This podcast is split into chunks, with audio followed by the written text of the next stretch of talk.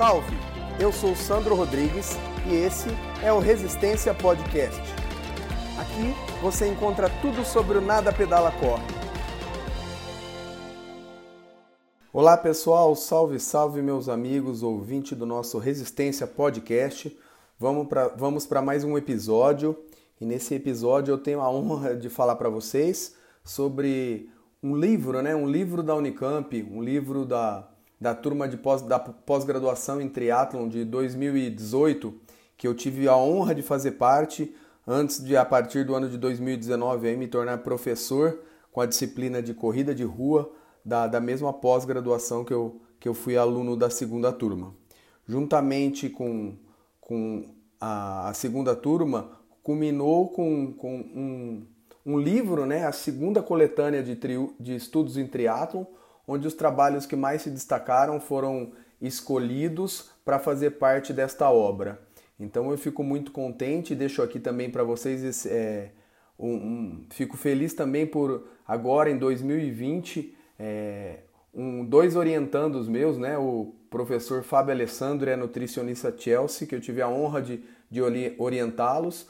É, o nosso trabalho também foi escolhido, desta vez eu como orientador, para fazer parte da terceira coletânea de estudos em triatlon. Esse trabalho que eu vou apresentar para vocês hoje no podcast, eu fiz em conjunto com, com um grande amigo, com um grande colega, com um grande profissional, com um grande ídolo, o professor doutor Gerson Leite, meu amigo. Então nós dois desenvolvemos esse trabalho em 2018, que culminou com, com o livro em 2019, a publicação. Bom, este trabalho denomina-se T2, ou Transição 2, a influência do ciclismo sobre a corrida em provas de triatlon, uma revisão sistemática.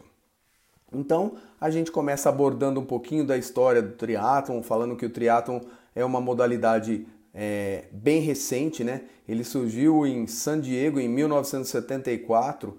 Eu, inclusive, já era até nascido quando o triatlon surgiu, nasci em 1973, e ele tornou-se olímpico tão apenas nos Jogos Olímpicos de Sydney no ano de 2000.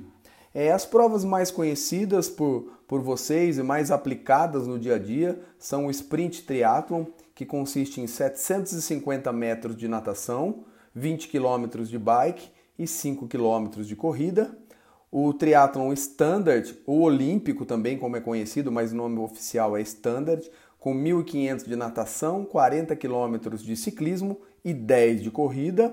Uh, uma prova que está bem em moda hoje, né? O pessoal chama de 70.3. É, quando eu comecei, o pessoal chamava de meio Ironman. Consiste de 1.900 metros de natação, 90 km de ciclismo e 21 km de corrida. E o famoso e temido Ironman, né? Com 3,8 km de natação, é, 180 km de ciclismo e uma maratona, 42 km de corrida. Bom, estas são as principais distâncias, né? Então, o, o, o treinamento e, e, a pesquisa do triatlon tem crescido muito, né? E, e o triatlon deve ser visto inicialmente como uma modalidade única, diferente do que acontecia no passado. Né? No, no passado, o triatlon era vulgarmente a junção de três modalidades, né? É a natação, o ciclismo e a corrida. Hoje, tanto, tanto em relação aos treinamentos quanto em relação à pesquisa, a modalidade triatlon deve ser visto como uma modalidade única, constituída né, e vulgarmente nós chamamos de nada pedala corre, para ter uma noção e uma, uma, uma visão dessa prova como uma coisa cíclica, contínua e aeróbia, né? Por quê? Principalmente porque o cronômetro não é parado, né? E além das três modalidades, né? A natação, o ciclismo e a corrida, existem mais duas duas etapas aí, né, que completam cinco etapas, que são as transições. A transição 1 e a transição 2. A transição 1 compete quando falamos dos momentos finais da natação, a transição propriamente dita ali, a preparação do atleta, que ele tem que, enquanto o cronômetro está correndo, tirar a roupa de borracha muitas vezes, a touca, o óculos, é, levantar do nado horizontal, sair correndo ou pela areia da praia ou no local da transição é pegar a sua bicicleta, fazer um monte na bicicleta e iniciar os primeiros é, metros de, de ciclismo. Né? Então essa seria a T1. E a T2 também é considerada o, os metros finais ali é, da, do, do, ciclismo, o desmonte da bicicleta, né? quase que saltando da bicicleta, levando a bicicleta, empurrando. É necessário uma baita habilidade para empurrar a bicicleta, se desfazer dos equipamentos, capacete, colocar os equipamentos de corrida e iniciar os primeiros metros das corridas, da corrida. Então estas são as, as transições que compõem o triatlon como uma modalidade única, composto por não três, mas sim cinco etapas, né? A natação, a primeira transição, o ciclismo, a segunda transição e a corrida, né? E as transições é, atualmente têm sido alvo recente de, de estudos, né? Por terem influências diretas nos resultados finais das provas, sejam elas provas é, alusivas ou falando de atletas amadores ou e principalmente de atletas profissionais, né? Então, além da otimização dos tempos das transições propriamente dito, né? Nós fazemos a importância de se realizar transições, as transições o mais rápido possível. O nosso estudo se inter... no... nossa pesquisa se interessou em, em investigar tudo isso não só pelo aumento da, da velocidade nas transições, mas sim e principalmente sobre a influência de uma modalidade sobre a outra, né? É, essa influência de uma modalidade sobre a outra, ela é crucial para um bom desempenho final ou no total da prova. Por exemplo, qual a influência da natação sobre o pedal e qual a influência do ciclismo sobre a corrida? Então, alguns estudos têm, têm, têm visto aí, principalmente falando em termos de, de T1 ou de primeira transição, que, como eu já disse, compete o final da natação, a transição propriamente dita e o início do ciclismo, né? Tem um estudo de Cruz e colaboradores de 2015 que, ele, que eles associam essa transição 1 a, a tonturas, né? O que os atletas relatam, principalmente os amadores, eles relatam quando saem da natação e migram para o ciclismo, é recorrente eles relatarem ah, as tonturas, né? Isso por Cruz e colaboradores diz respeito às, às adaptações fisiológicas pelo ajuste circulatório, de o atleta, de o praticante estar nadando na posição horizontal e rapidamente ele ter que migrar, mudar para a posição vertical e, e passar a, a, correr até a transição para executar essa T1, né? Então, é, além desse ajuste circulatório pela mudança de posição, também é, é, é, é muito acionado novas fibras musculares. Então, assim, as fibras de, de, de membros inferiores né, passam a ser acionadas. Então, tem é, as tonturas se dão tanto pelo ajuste circulatório quanto pelo acionamento de novas fibras musculares. Tudo bem?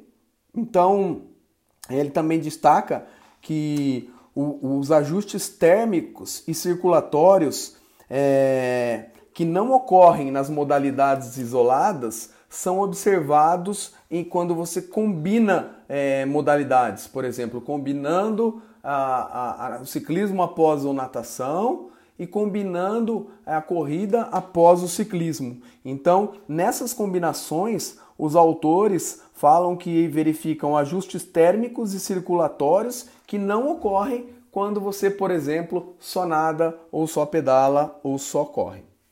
Um outro estudo bem interessante de Frolic e colaboradores de 2008, eles falam que, que como é vulgarmente falado, né, que é a corrida que decide a prova no triatlon, e realmente eles atestam que a corrida é uma etapa que, que decide é, é, a prova de triatlon, porém o que acontece antes é a base para uma boa corrida principalmente em relação à economia de movimento. Então, muitas vezes a corrida, lógico, obviamente, que é uma etapa muito importante, talvez a mais importante, mas, ou seja, os autores afirmam que para correr bem, você precisa de uma boa, de conseguir dosar, equalizar e entender a prova, como nós dissemos no, no início da transmissão aqui, como uma modalidade única, né? Então, assim, a, a base para uma boa corrida é uma natação equalizada, equilibrada e um ciclismo também além das transições.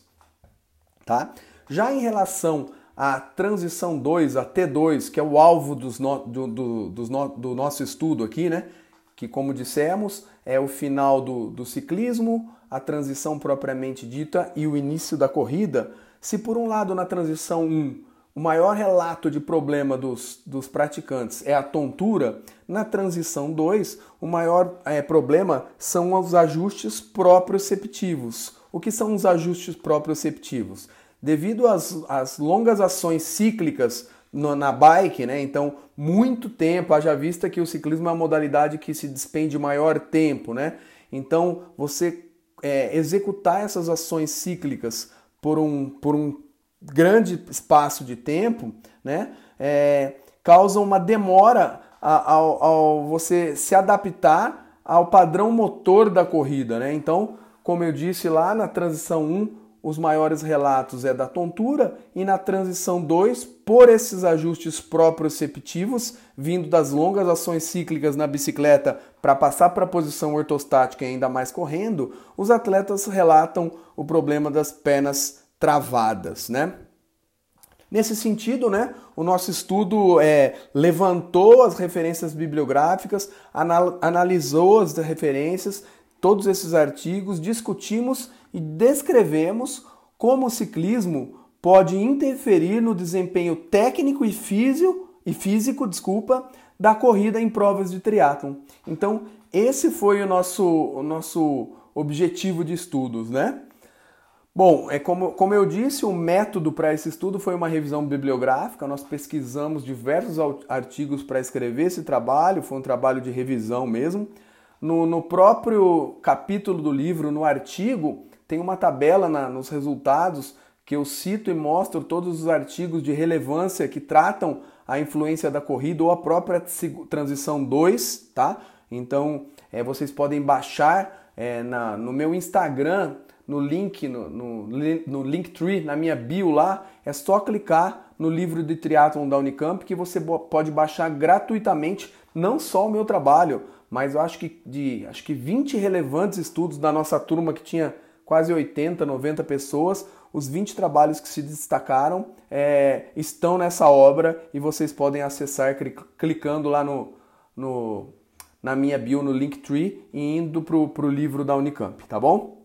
Bom, em relação é, à discussão da, desses, desses estudos que, que, que eu verifiquei, eu, nós verificando, verificamos, eu, o professor Gerson Leite, discutimos. De antemão, é, não vamos perder tempo e eu já vou deixar bem claro aqui que há um consenso de todos os estudos, né, que o ciclismo atrapalha a corrida, ou seja, a corrida quando é executada de maneira isolada, ela é diferente da corrida executada pós-ciclismo. Então, isso foi um consenso é, quase praticamente unânime de todos os estudos que, que a primeira é, observação era ver se o ciclismo tinha é, influência na corrida e, obviamente, que a resposta foi sim. Então nós vamos nos ater aos detalhes desses estudos, uma vez que é um consenso que sim, o ciclismo é, apresenta uma influência negativa na corrida se comparado com a corrida feita de maneira isolada, tá bom?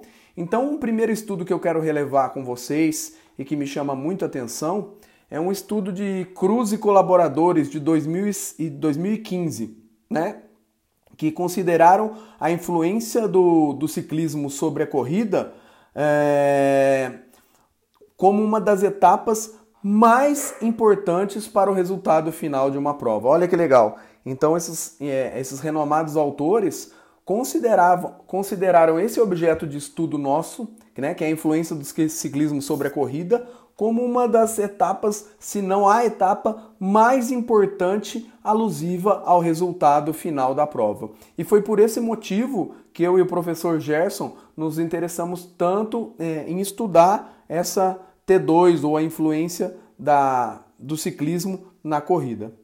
Um outro estudo de 2000 de Millet colaboradores destacaram também a influência negativa sobre a corrida nos aspectos fisiológicos e mecânicos. Nesse estudo, é, os autores é, estudaram 26, né, o N do estudo foram de 26 atletas, mesclando atletas de elite e atletas amadores. Dividiram é, esses atletas em dois grupos, né, elite e amadores, e analisaram sete minutos antes e após um teste incremental máximo na bike, ou seja, uma corrida é, de sete minutos antes e após um teste incremental máximo. Obviamente, a corrida dos sete minutos antes é, é, é analisado como uma corrida executada isoladamente e a corrida de 7 minutos após um teste incremental reflete é, para os autores a corrida pós-ciclismo, né? Bom, então o que, que os, os, os autores é, acharam relevante nesse estudo? Eles observaram, obviamente, gente, como eu disse anteriormente, em todos os estudos praticamente, os, os autores verificaram que a corrida após o ciclismo tem sim uma influência negativa, é diferente. Então, nós vamos nos ater aos outros detalhes, como eu disse. Então, de em detalhes secundários, mas que fazem muita diferença nesse estudo, né? Os autores mostraram que os atletas de elite, em comparação com os amadores, têm um menor custo energético nos músculos respiratórios após o ciclismo que os atletas amadores, né? E eles justificam esse menor custo, ou seja, os atletas de elite sentem menos essa segunda transição, essa migração da, do ciclismo para a corrida, que os atletas amadores, é, que sentem muito mais. E os autores justificam que essa melhor performance em relação aos atletas de elite é, diz alusão ao maior volume e ao maior lastro de, de, de treinamento desses atletas. Também eles destacam, os autores, ainda nesses estudos, uma vantagem biomecânica também dos atletas de elite, pois eles apresentaram melhores regulamentação da rigidez músculo-tendínea. Ou seja, os atletas de elite, eles têm uma melhor capacidade de reorganização dos padrões de movimento da corrida depois do ciclismo. Provavelmente pelo treinamento específico, pelo lastro e pelo volume também. É, um outro estudo que agora que eu quero relevar com vocês, de Howirst e colaboradores de 2001, o que eles fizeram? Eles analisaram as respostas fisiológicas de triatletas em provas de sprint triatlon. Para quem não lembra, nós falamos no começo do podcast. Para quem é novo no triatlo, está se interessando pela modalidade, pela mágica modalidade, né, que nós tanto amamos, o sprint triatlon são 750 metros de natação, 20 quilômetros de ciclismo e 5 de corrida. Bom, obviamente se, essa prova, se essas provas de sprint são mais curtas, obviamente vocês imaginam a intensidade que os atletas é, profissionais ou mesmo os amadores de bem treinados demandam nessa prova. Enfim, esse estudo que eu estou falando de 2001 analisaram as respostas fisiológicas desses triatletas em provas de, de, de sprint, né? O que, que eles queriam analisar? Além do que eu volto a insistir, a, a, a, que é mais um estudo que atestou a influência do ciclismo é, pré-corrida, influência negativa em comparação com a modalidade isolada. Mas vamos lá. Esse estudo eles quis analisar o que o vácuo representava é, numa corrida. Então, por exemplo, eles expuseram os atletas, analisaram os atletas em duas ocasi ocasiões. A primeira ocasião, ocasião, os atletas revezavam a cada 500 metros o ciclismo. Então, 500 metros já estava um na frente, 500 metros outro, quase trocando o tempo inteiro. E uma segunda opção é que um atleta ficou no vácuo o tempo inteiro, durante todos os 20 quilômetros de corrida, né? De ciclismo, perdão. Esse atleta ficou no vácuo o tempo inteiro. E o que foi observado? que esses atletas que fizeram a utilização do vácuo contínuo apresentaram uma grande economia de movimento para conseguir realizar uma, uma melhor corrida, uma corrida é, mais eficaz. Ou seja, esse atleta que utilizou do vácuo, economicamente ele foi poupado no ciclismo para poder usufruir melhor da sua performance durante a corrida. Interessante, né? Como que nesse estudo que quais foram as variáveis analisadas para os autores atestarem essa economia de movimento no ciclismo para correr melhor. As variáveis analisadas foram o consumo de oxigênio, o fluxo expiratório, a frequência cardíaca e o índice de lactato. Então, essas foram as métricas utilizadas para comprovar que o vácuo contínuo oferece grande economia de movimento para os triatletas correrem de maneira mais produtiva. Beleza? Passando para um outro estudo agora, de Bernard e colaboradores, de 2003. Agora não mais o vácuo, esses atletas, é, perdão, esses autores observaram a influência de diferentes cadências no ciclismo, cadências de 60 rotações por minuto, de 80 rotações por minuto e de 100 rotações por minuto. Os, altera, os autores classificaram as 60 rotações como uma cadência baixa, as 80 rotações como uma cadência moderada e as 100 rotações como uma cadência alta.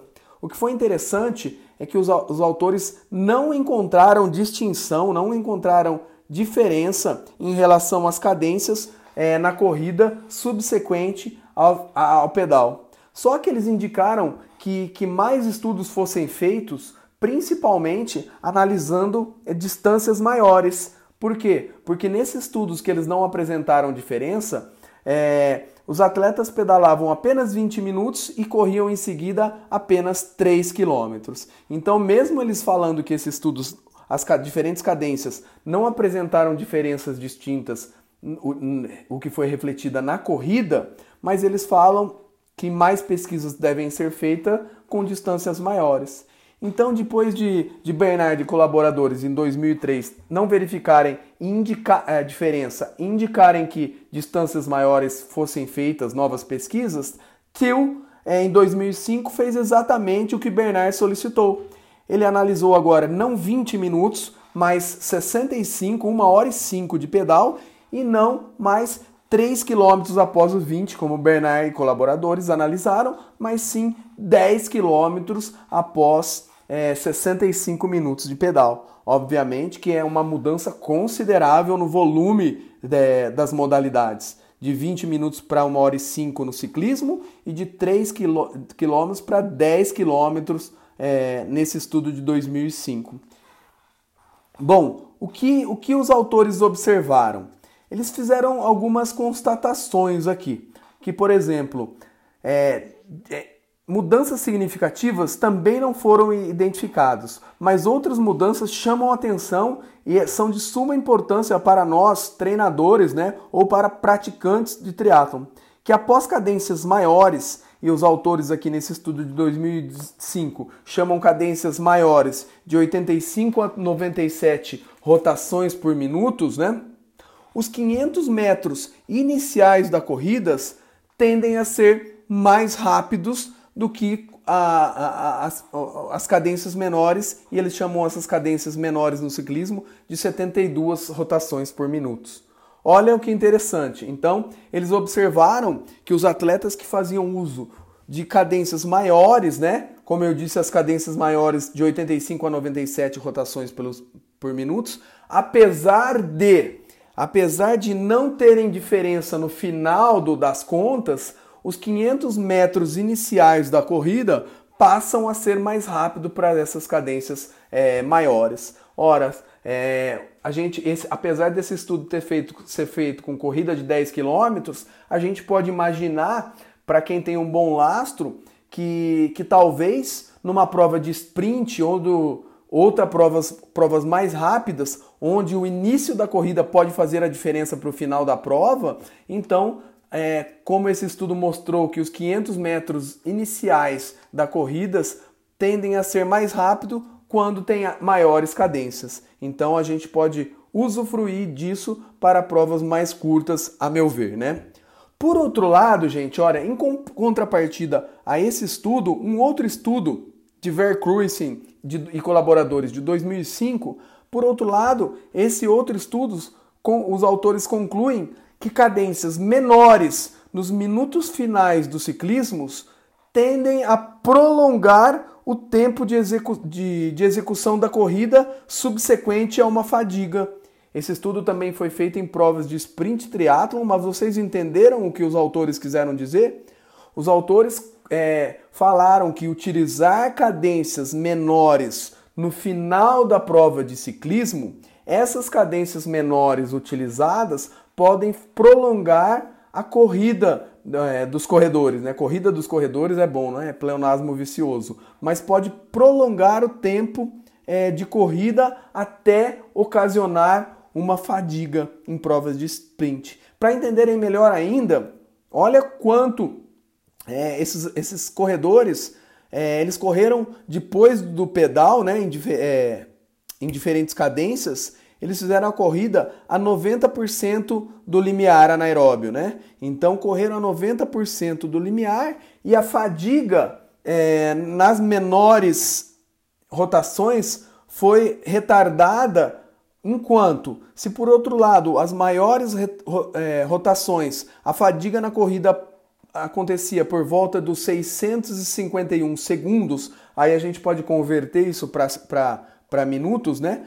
Então, assim, depois de pedalar em diferentes cadências e correr, sair para correr a 90% do limiar, é, o, o, os avaliados que, que utilizaram de maiores cadências, a fadiga aconteceu com 651 segundos. Já em contrapartida, os avaliados que, é, que pedalaram em menores cadências, também quando correndo aos mesmos 90% do limiar, a fadiga ocorreu só por volta dos 894 segundos. E olha que loucura, só para quem treina e compete ou estuda o triatlon ou qualquer modalidade de endurance, modalidades cíclicas, olha a diferença aqui, gente. É mais de 200 segundos, né? De 651 segundos para 894, então dá para lá de 4 minutos. É uma diferença absurdo e absurda e esse estudo chamou muita atenção, muita atenção. É, meu, meu amigo aqui, meu companheiro, meu, meu mentor, meu, meu ídolo, professor Gerson Leite, também em 2006, é, ele identificou num outro estudo de revisão que correr depois de pedalar sofre uma redução significativa no desempenho devido principalmente à desidratação, devido à depressão do estoque de glicogênio pelo ciclismo antes de correr, devido a uma redução na atividade pulmonar, devido à mudança mecânica que acontece na corrida depois de pedalar, devido a uma redução da massa corporal e do volume plasmático quando se corre após executar o ciclismo. Outro estudo interessante do professor Gerson Leite aqui. Um outro estudo agora, desta vez a mais atual, de 2017, de Waite e colaboradores de 2017. E essa pesquisa eu trouxe à tona, nós trouxemos à tona no, no nosso artigo aqui, porque essa pesquisa surpreendeu, inclusive, os pesquisadores, né? Por que, que ela é, surpreendeu os, os pesquisadores, né? Porque ela surpreendeu que em ambos os casos, ou seja, com e sem bike, correr é, após o ciclismo ou correr sem ter pedalado antes, os dois corredores demoraram praticamente o mesmo tempo, e esse tempo é, indicado pelos pesquisadores são de 5 minutos para que a corrida sofresse é, os, os, os ajustes mecânicos para uma corrida fluida e contínua. Olha que, que louco, veja se vocês entenderam que tanto faz o cara pedalar antes de correr ou correr isoladamente, né? Apesar de tudo que nós falamos, os dois grupos, tanto a galera que pedalou antes de correr e a galera que só correu, demoraram praticamente é, cinco minutos, o mesmo tempo, para ajustar os padrões mecânicos numa corrida que fosse correr o, o resto da prova, né? Então isso aqui foi muito interessante e me surpreendeu, surpreendeu, surpreendeu os autores e é importante que a gente é, fique atento a esse estudo que, que, que traz muitas das coisas à tona que nós podemos aplicar no nosso dia a dia com nossos atletas e alunos. Um outro estudo interessante de Frolic e, e colaboradores né, destacou que além dos padrões fisiológicos e padrões mecânicos, os padrões táticos é, adotados em equipes principalmente são super importantes para quê? para que os atletas é, corram melhor após pedalar. Como assim, Sandro? O que, o que esse autor, esses autores destacaram? Eles falaram da importância dos aspectos táticos e técnicos, por exemplo, é, quando tem mais de um atleta da mesma equipe, esses, esses atletas podem blindar ou cuidar ou poupar os, os, os atletas que, que correm melhor durante o ciclismo. Como? Segurando o pelotão, travando as curvas, travando as ultrapassagens. Então, o trabalho de equipe executado durante o ciclismo pode poupar energia do melhor corredor para que, que esse melhor corredor não seja tão desgastado durante o ciclismo e possa, no, no, no, no, decorrer da corrida, imprimir a sua melhor corrida e ter um resultado positivo. Olha que legal isso para o trabalho em equipe, né? Então são artigos sensacionais que eu tive a felicidade de colocar nesse trabalho junto com, com o professor Dr. Gerson Leite, meu amigo. É, então esses trabalhos foram, foram sensacionais, me serviu de muito para eu aplicar no, no, meu dia a dia aqui, né? É, durante os treinamentos, as provas com, com os meus alunos. Bom, agora eu quero é, trazer para vocês um estudo muito legal também de Sejuela e, colaboradores de 2008. Esse estudo fantástico, né? É, os autores é, se importaram em pegar nove competições internacionais durante muitos anos eles selecionaram seis campeonatos mundiais e três Jogos Olímpicos, ou seja, se tem Jogos Olímpicos, eles é, direcionaram esse estudo para as provas de standard. Lembra? Um e meio de natação, 40 de bike e 10 de corrida, tá? Então esse estudo que, que, que verificou, que analisou seis campeonatos mundiais e três Jogos Olímpicos, analisou exclusivamente as provas de standard. Então, o que, que os autores, olha que fantástico, o que, que os autores indicaram e verificaram aí?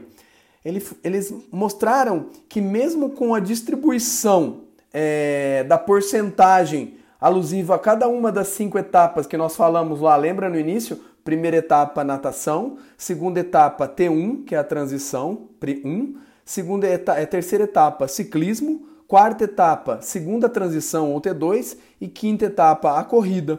Então, eles colocaram uma distribuição percentual em cada uma dessas etapas. E a distribuição percentual é, nas provas de standard diz respeito a 16,2% na natação, a 0,74% na transição 1, a 53,07% alusivo ao ciclismo, a 0,47% do tempo na transição 2 e a 29,5% com, com, é, condiz a corrida. Então vou repetir para vocês, anotem aí no papel para vocês entenderem mais e fazerem a analogia que os autores fazem aqui. 16,2% do tempo corresponde à natação, 0,74% do tempo da prova de standard é, faz alusão à primeira transição, 53, mais da metade do tempo despendido numa prova de standard é alusivo ao ciclismo, 0,47, gente. É a menor porcentagem de tempo ocorre na, na transição 2, que é praticamente ali o descer da bike, bike, fazer o desmonte, tirar o equipamento, pôr o tênis e sair para correr, e 29% do tempo faz alusão à corrida. Então, é, mesmo é, a, a, mesmo com essa distribuição da porcentagem de cada etapa, né, é, há uma correlação entre cada uma das etapas e o tempo final da prova em correlação.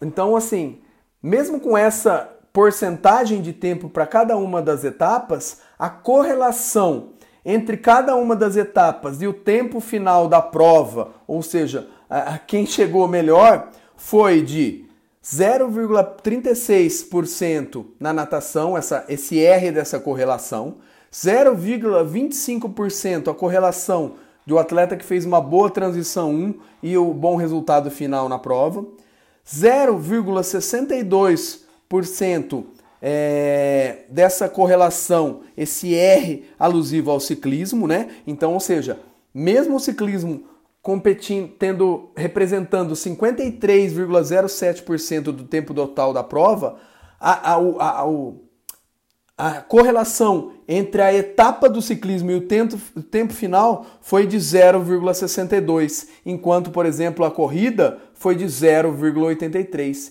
E olha aí a importância da segunda transição, que esse R, essa correlação entre a etapa da T2 foi de 0,33.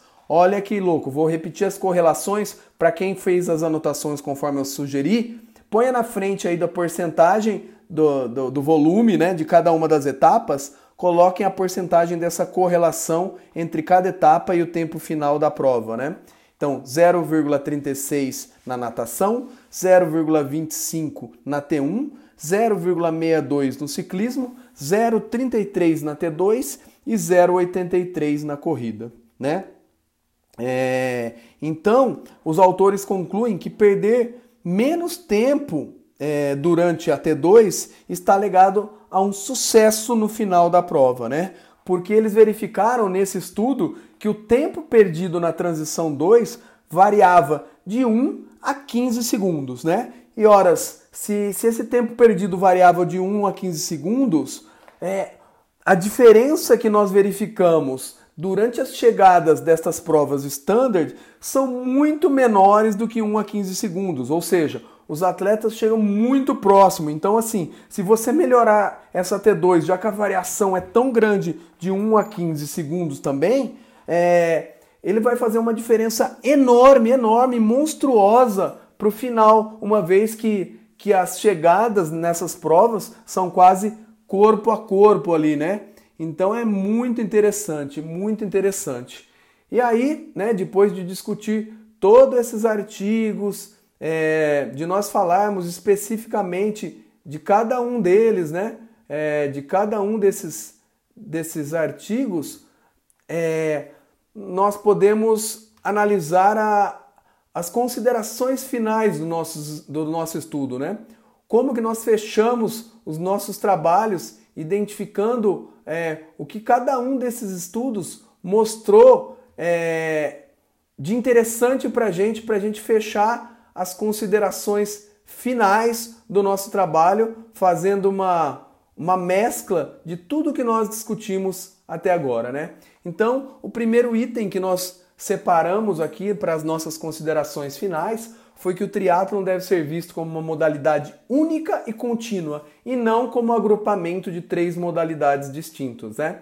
Esse conceito ganha ainda mais solidez, principalmente pelas transições entre as subdisciplinas que nós vimos lá. As transições entre as subdisciplinas são a T1, que é a passagem do nadar para o pedalar, e a T2, que é a passagem do pedalar para o correr, né? E devido ao, ao equiparado nível dos triatletas nas competições, as peculiaridades fisiológicas, mecânicas e técnicas nas transições ganham cada dia mais importância, tanto em relação, não só em relação à prova, mas principalmente em relação ao treinamento do, dos atletas e, consequentemente, nos estudos dos pesquisadores do mundo inteiro.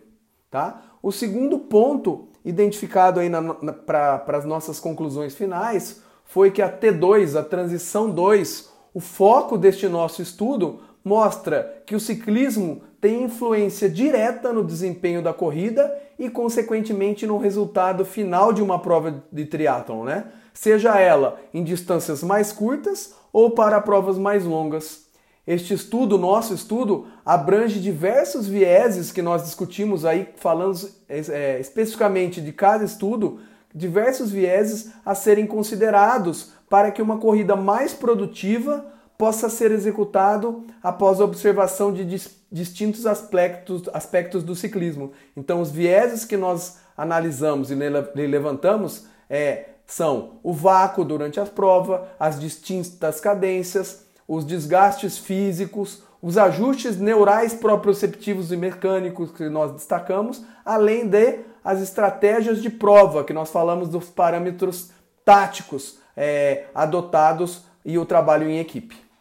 Bom, o terceiro ponto para fechar esse nosso estudo é que esse contexto envolve não só atletas experientes ou de elites que decidem uma prova de triatlon por uma diferença ínfima em poucos segundos, mas também esse contexto faz alusão é, a triatletas amadores ou iniciantes, que por muitas vezes, gente, encontram dificuldades durante a transição, que vão desde cãibra ou travamento entre as pernas, que nós discutimos lá no começo do podcast, né? Por uma escolha é, inadequada da estratégia de prova, muitas vezes, né? E isso pode ser melhorado é, e até reorganizado com, com uma organização dos equipamentos na transição, por exemplo, ou com treinamento da, dessa tão importante etapa que foi objeto de nosso estudo, que é a, a T2, a transição do ciclismo para a corrida.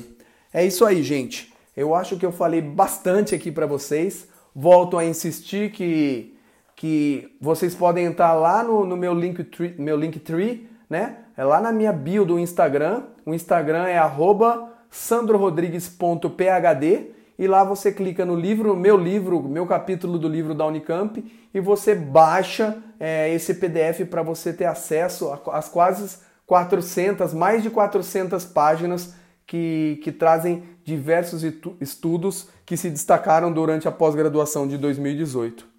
Quem gostar e se interessar pode me mandar um direct também lá pelo Instagram, que eu mando o link e mando também o livro de 2020 agora, né, que foi publicado em 2020, 2020 que faz alusão à, à, turma de 2019, que essa turma eu tive a honra, depois de 2018, ser aluno, tive a honra de ministrar o módulo de corrida na pós-graduação em triatlon da Unicamp, e eu orientei dois trabalhos, e desses dois trabalhos que eu orientei, um dos trabalhos feito pelo professor Fábio Alessandro e pela nutricionista Chelsea, junto comigo, também sobre corrida, né?